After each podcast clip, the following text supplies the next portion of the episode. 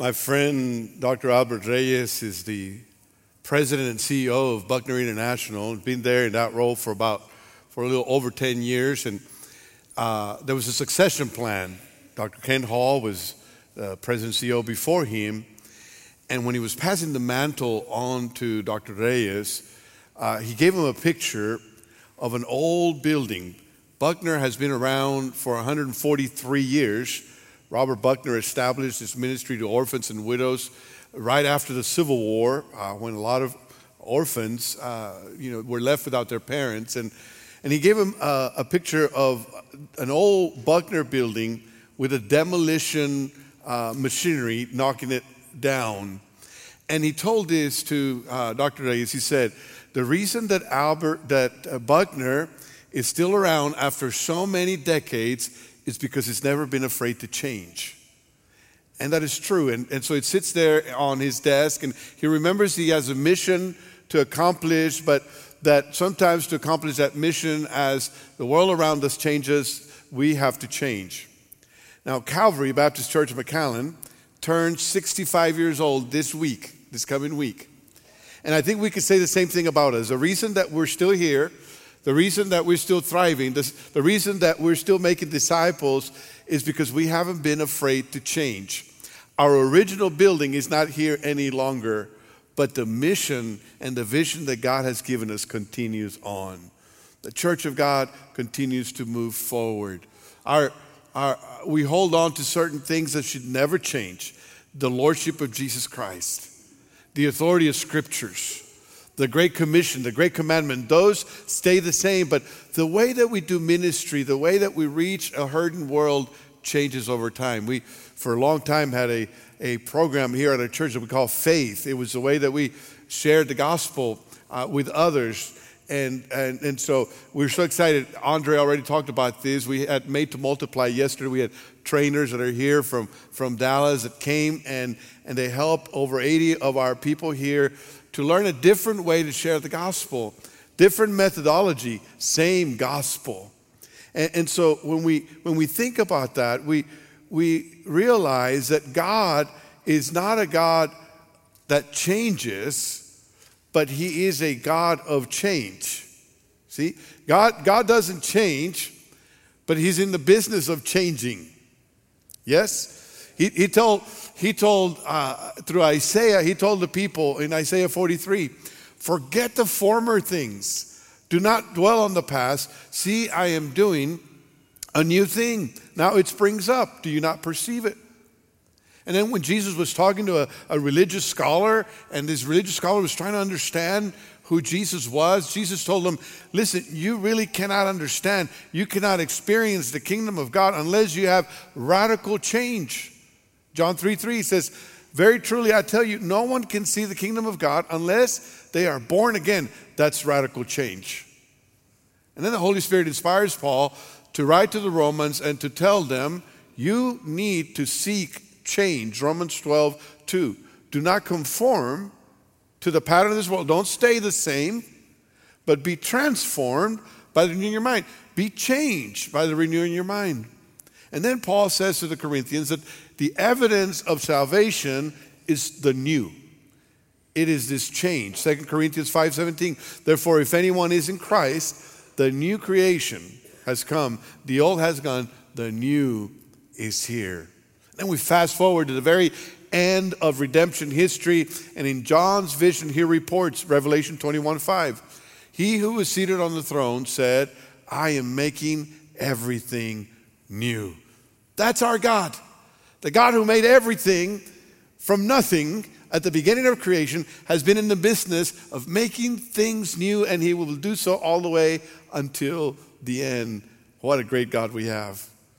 Now, we know God doesn't change, but He's in the business of changing. So the question for you and me today is have we let God change us? Have you allowed this transforming power of Christ to change your life?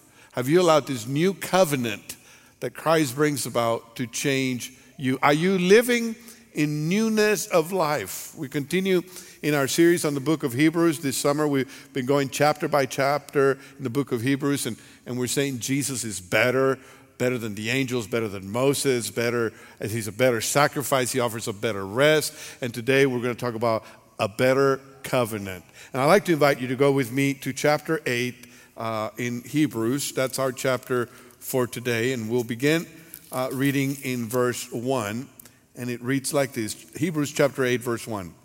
Now, the, pain, the main point of what we are saying is this we do have such a high priest who sat down at the right hand of the throne of the majesty in heaven and who serves in the sanctuary, the true tabernacle set up by the Lord, not by a mere human being. Every high priest is appointed to offer both gifts and sacrifices, and so it was necessary for this one also to have something to offer.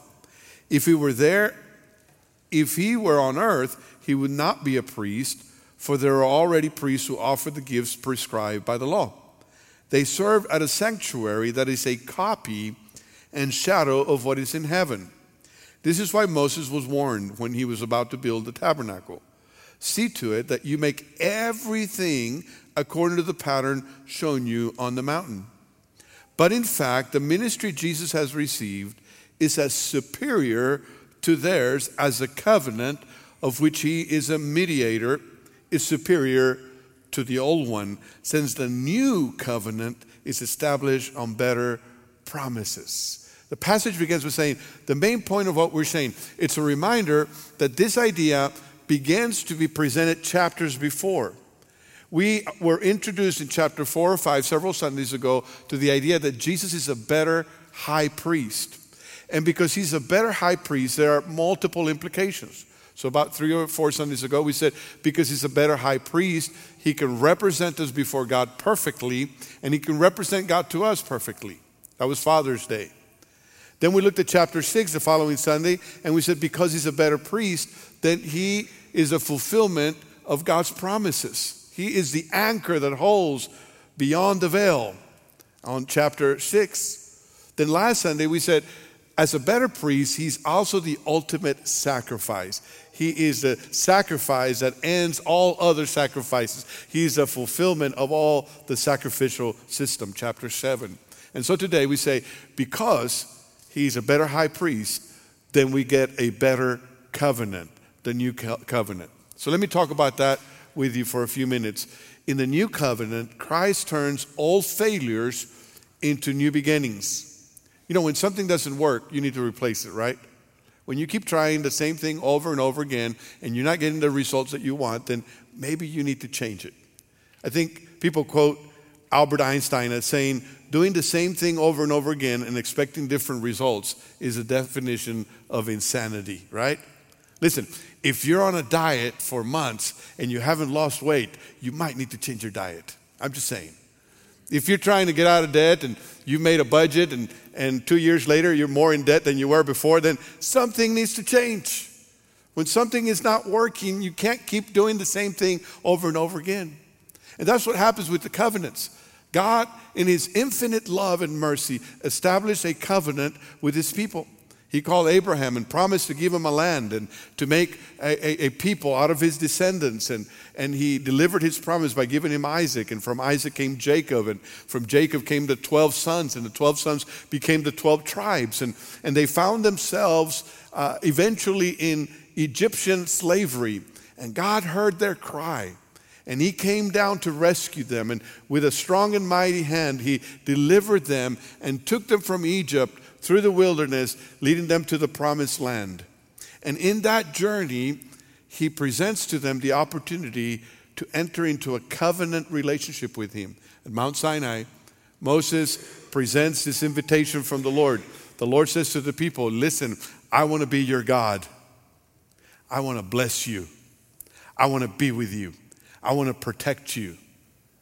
And I want you to be my people. I want you to be a reflection of my holiness. I want you to show other nations who I am. And so, why don't we have this agreement? I'll be your God, you'll be my people. And the people said, That's really cool. I mean, just a little while ago, we were just a bunch of slaves in Egypt. And now, the living God, the true God, the God who brought us out of Egypt with a strong arm, who opened the Red Sea for us, is offering to have a special relationship with us. And they said, Yes. And so then God gives Moses these commandments.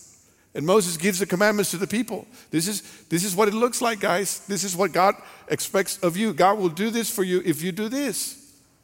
And he gives all the commandments, all the law to the people. And the people say, Yes, we'll obey. We'll do everything that God says.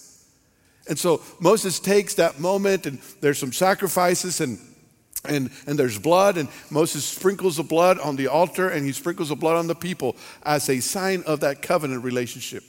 It, it, it is that moment where the people have agreed to enter into a special relationship with God. So then Moses goes up to Mount Sinai again to get the tablets of stone, and, and, and he goes up and he's in the presence of God, and, and, and the people are waiting for him, and they think he's taking too long. They, they say, We don't even remember what he looks like. He hasn't posted anything on social media in a long time. I haven't gotten a text from Moses. We don't even know if he's still up there or not. And we just got to get on. So they tell Aaron, why don't you make us some idols? And Aaron says, well, bring your jewelry, bring your gold. And, and they made a golden calf. And they started to worship an idol. That was one of the first commandments that God gave them. If you're going to be my people, you can't have any other gods. You can't have graven images. You can't worship idols like the other nations. And one of the first things that they were given is one of the first things that they broke. It's like it's like a husband being unfaithful to his wife during their honeymoon. And yet God was patient and faithful, he continued to lead his people. And the people got into a cycle of disobedience and then repentance and forgiveness and restoration and disobedience. And it was just a cycle that went on for generations. And eventually, we just know that the covenant failed. No, God didn't fail. God's word does not fail. There was nothing wrong with the com- commandments, with the, with the covenant itself, but, but the covenant relationship failed. Verse 7, chapter 8 says, For if there had been nothing wrong with that first covenant, no place would have been sought for another. But God found fault with the people and said, the days are coming, declares the Lord, when I will make a new covenant with the people of Israel and with the people of Judah. It will not be like the covenant I made with their ancestors when I took them by the hand to lead them out of Egypt, because they did not remain faithful to my covenant, and I turned away from them, declares the Lord. This is a covenant I will establish with the people of Israel. After that time, declares the Lord, I will put my laws in their minds, I write them on their hearts I will be their God, and they will be my people.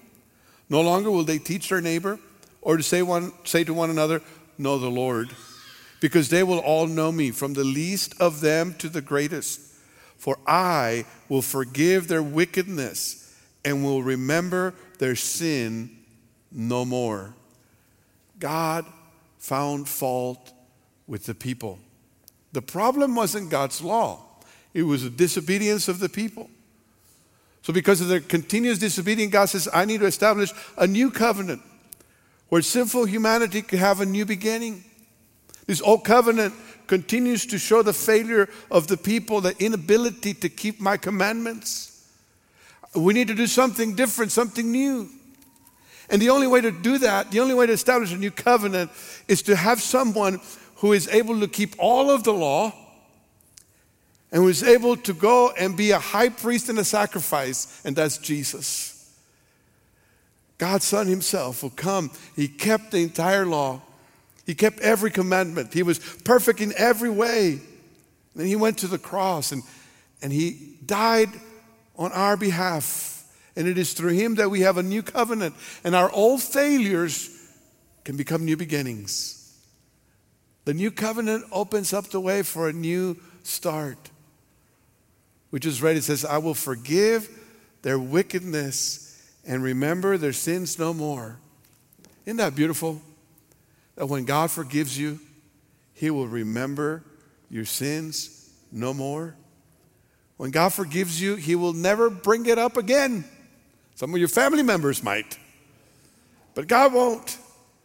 When God forgives, it's done, it's clean, it's new.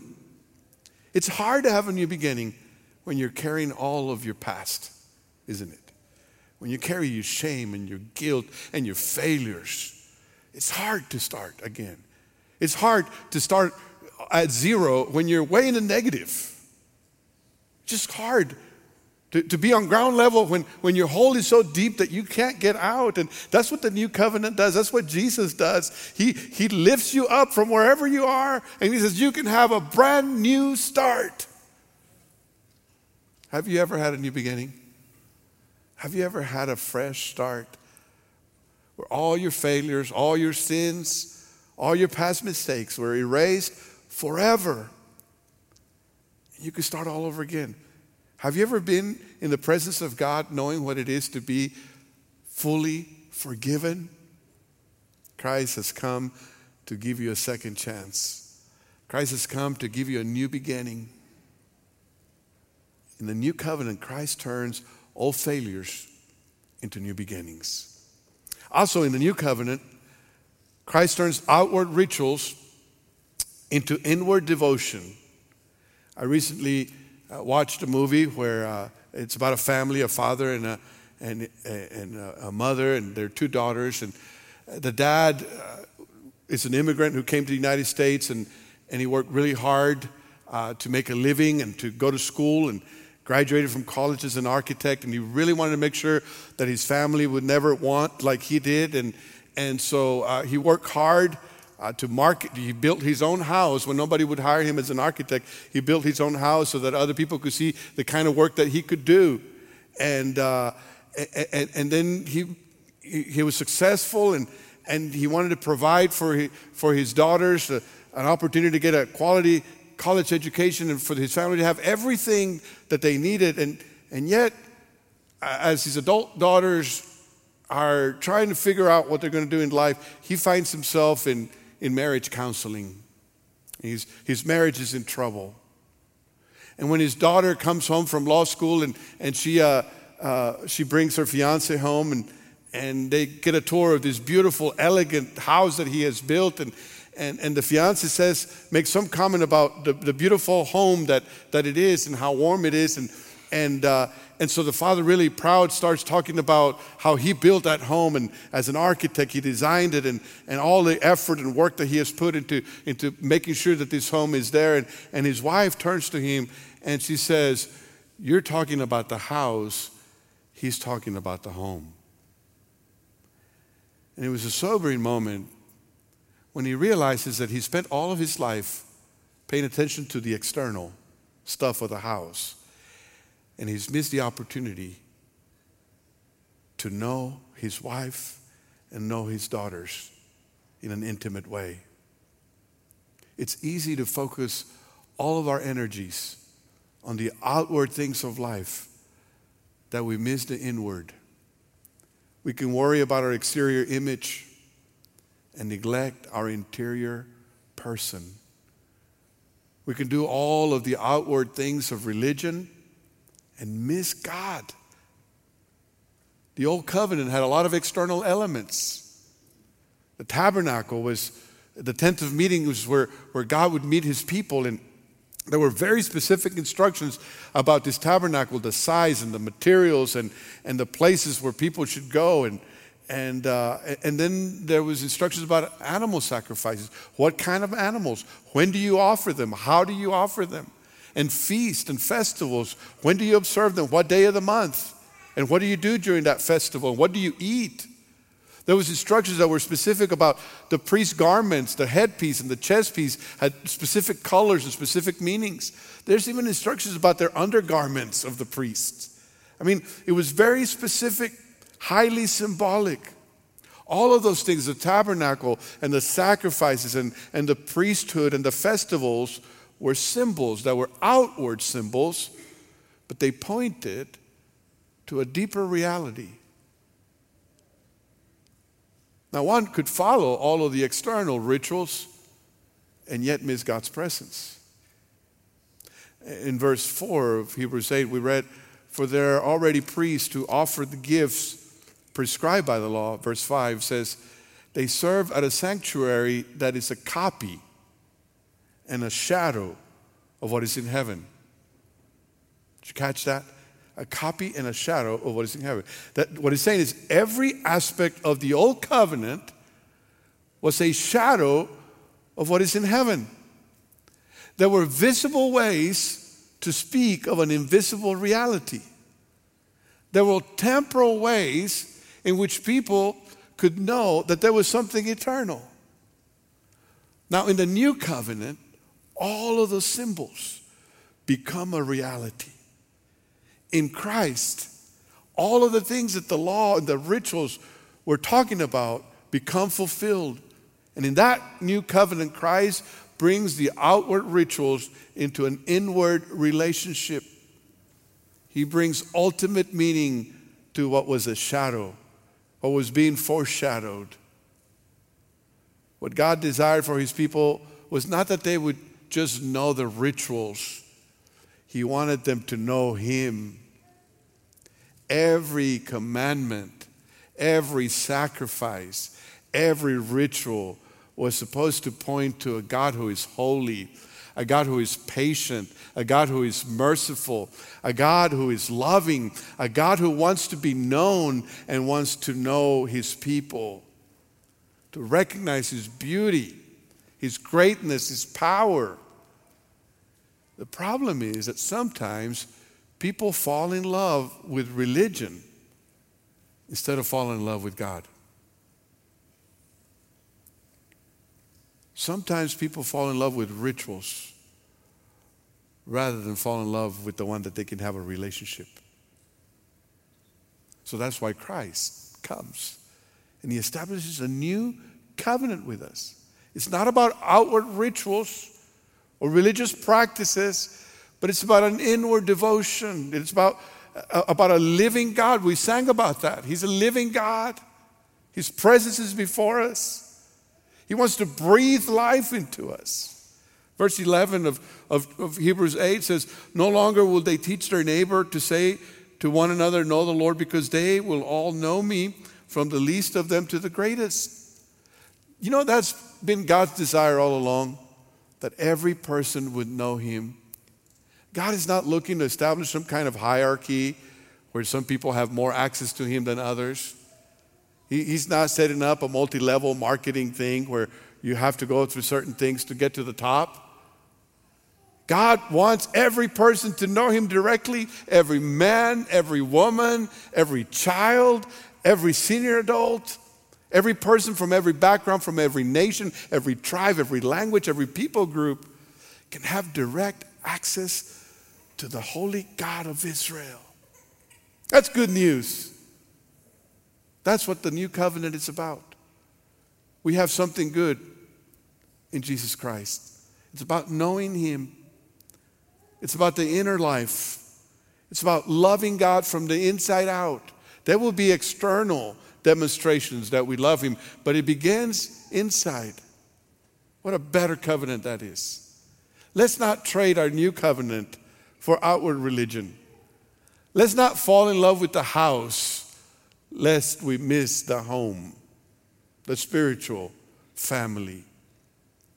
And while we're here, let us not expect the world to behave like Christians when they don't know Jesus. Sometimes we wonder, why does the world behave like that? Why do they think that? Why do they do that? Well, I'll tell you why. They don't know Jesus. It's ironic because there are some people who say they know Jesus and they don't act like Christians. And yet we expect the world to behave like Christians. But if we want to change the world, we, we have to know this. External religion did not work for the Jews, and it's not going to work for any other people group, for any nation if we want to change the world, if we want to change our community, if we want to change uh, our, our, our nation, instead of telling them to behave like Christians, let's introduce them to Christ. Let's help them come to know Jesus. He's the one that makes a difference. In the new covenant, Christ turns outward rituals into inward devotion, an inward life, a, a life instead of a rule, which is the third thing I want to share with you. In the new covenant, Christ turns obsolete rules into revived hearts. In the same way that outward rituals do not guarantee knowledge of God, The law does not guarantee obedience to God. In the old covenant, God gave his commandments. His commandments are true and pure. But yet, the law is a problem to us because the law, as perfect as it is, is our accuser. The law points the finger and says, You're not perfect. You're not holy. You can't be righteous. You come short every time. That's why I think it's silly when we think that we can legislate morality. Now, you, we, we need to have laws and we need to have rules that, that help people somehow stay uh, in their lane, to, to stay in some kind of order.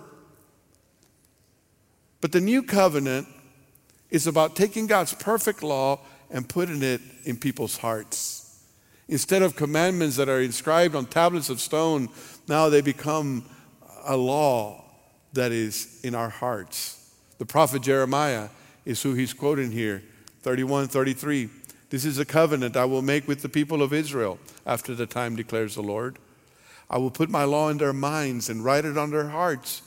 I will be their God and they will be my people. I think Jeremiah and Hebrews, the Hebrews writer, are saying this was God's plan all along. God wanted his law to be in people's heart. God wanted people's heart to, to love him instead of loving sin, instead of loving rebellion. But the sinful heart cannot help but sin. The only answer to a sinful heart is, is one who can change the heart. And that's what Christ came to do. He came to change our hearts. He came to give us a new heart. The commandments and all the scriptures are, are inspired by the Holy Spirit. But if you don't have the Spirit of God within you, the commandments are dead to you. The only way that the commandments can, can mean life to you is if the Spirit gives you life, if your heart is revived by the Spirit. That's what the prophet Ezekiel was talking about in Ezekiel 36 26. I will give you a new heart and put a new spirit in you. I will remove from you your heart of stone and will give you a heart of flesh. And I will put my spirit in you and move you to follow my decrees and be careful to keep my laws. All of this, all of this was fulfilled when Christ became our high priest. He's established a new covenant with us. And in this new covenant, obsolete rules are replaced with revived hearts. You know, God's law doesn't change. What changes is our hearts, it's our ability to obey. God's commandments are not obsolete. What is obsolete is any ritual, any sacrifice, anything that is meant to replace the inward work of the Spirit in our lives. That's what becomes obsolete. Verse 13 says, By calling this covenant new, he has made the first one obsolete, and what is obsolete and outdated will soon disappear. The old covenant was good, but it didn't change people. So the new covenant, because of Christ, who transforms us from the inside out, is better.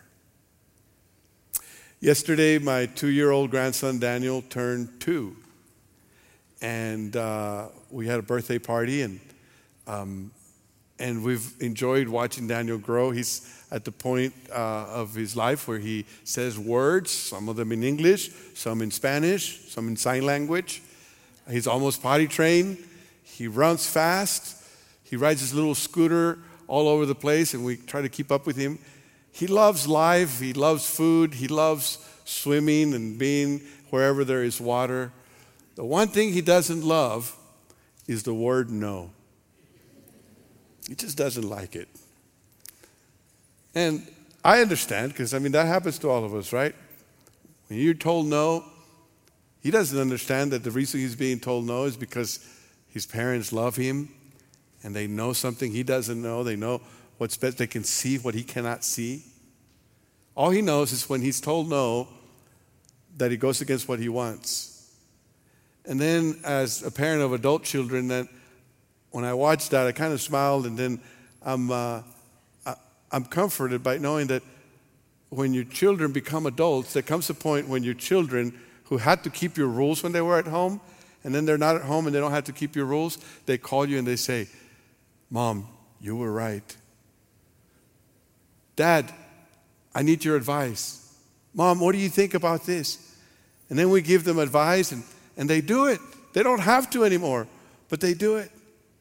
And I think about the fact that there, there's a time in our lives when we're so young and immature that, that we don't understand the rules, we don't understand why the commandments. And so they go against our nature. But then when Christ comes into our lives, he comes to change our hearts so that what we get instead of an external no or an external yes, instead of thinking of the don'ts and the do's, what we get is a heart that wants to do what God wants us to do because we trust Him, because we know He loves us, and because we love Him.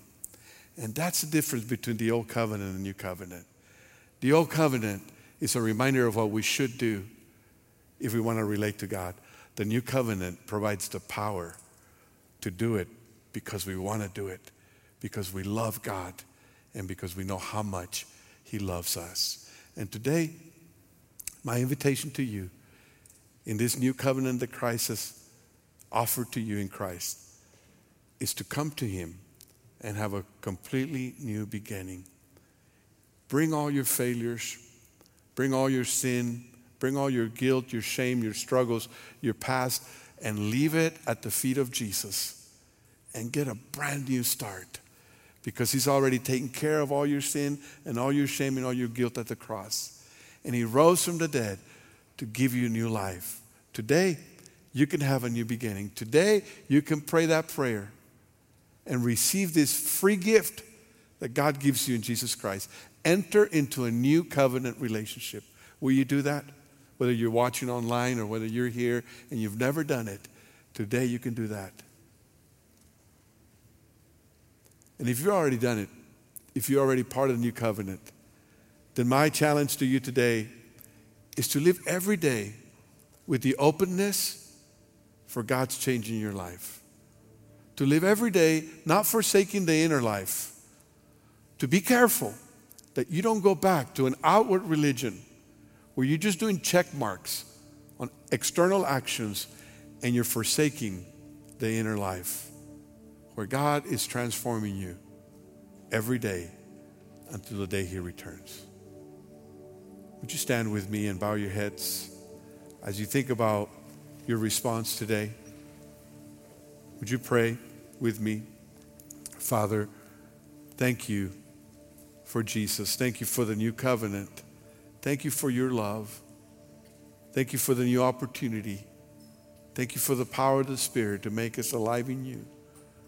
I pray that right now, Father, if there's anyone here, present or online, who's not entered into the new covenant, who's not known you as Savior and Lord, who's not experienced your forgiveness, that today they would say yes.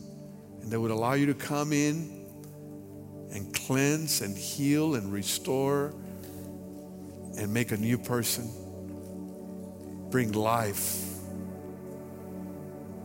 Father, would you do that right now? For the rest of us, would you call us to a deeper inner life? Would you call us to obedience to your spirit? Would you call us not to settle for old religion when we have something new in you every day?